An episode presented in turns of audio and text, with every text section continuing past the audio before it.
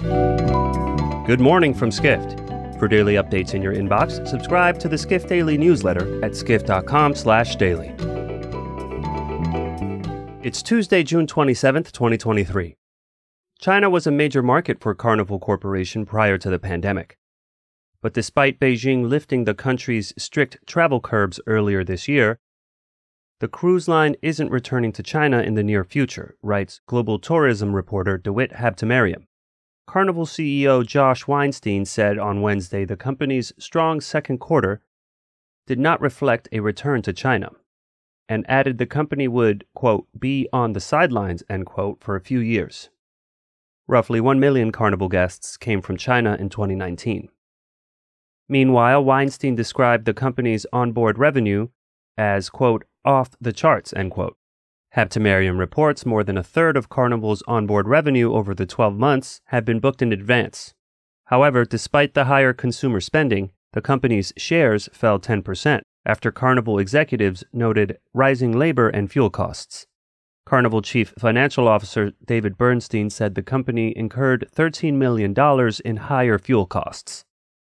Next, speaking of China, strong performance over the country's most recent national holiday is a major sign international travel is rebounding, reports Asia editor Peden Doma Bhutia.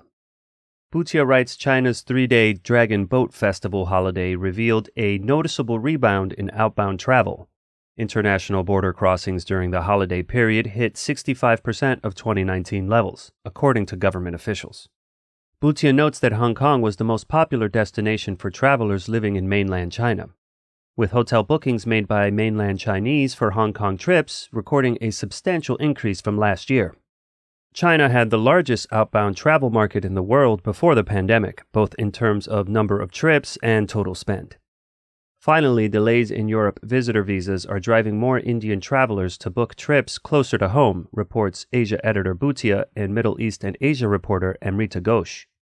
As one India based travel executive admitted, those delays are concerning to those looking to visit Europe. Online travel company MakeMyTrip said Indian travelers are increasingly interested in Asian destinations. The companies noted Thailand, Singapore, and Malaysia are among the top five choices for Indian travelers.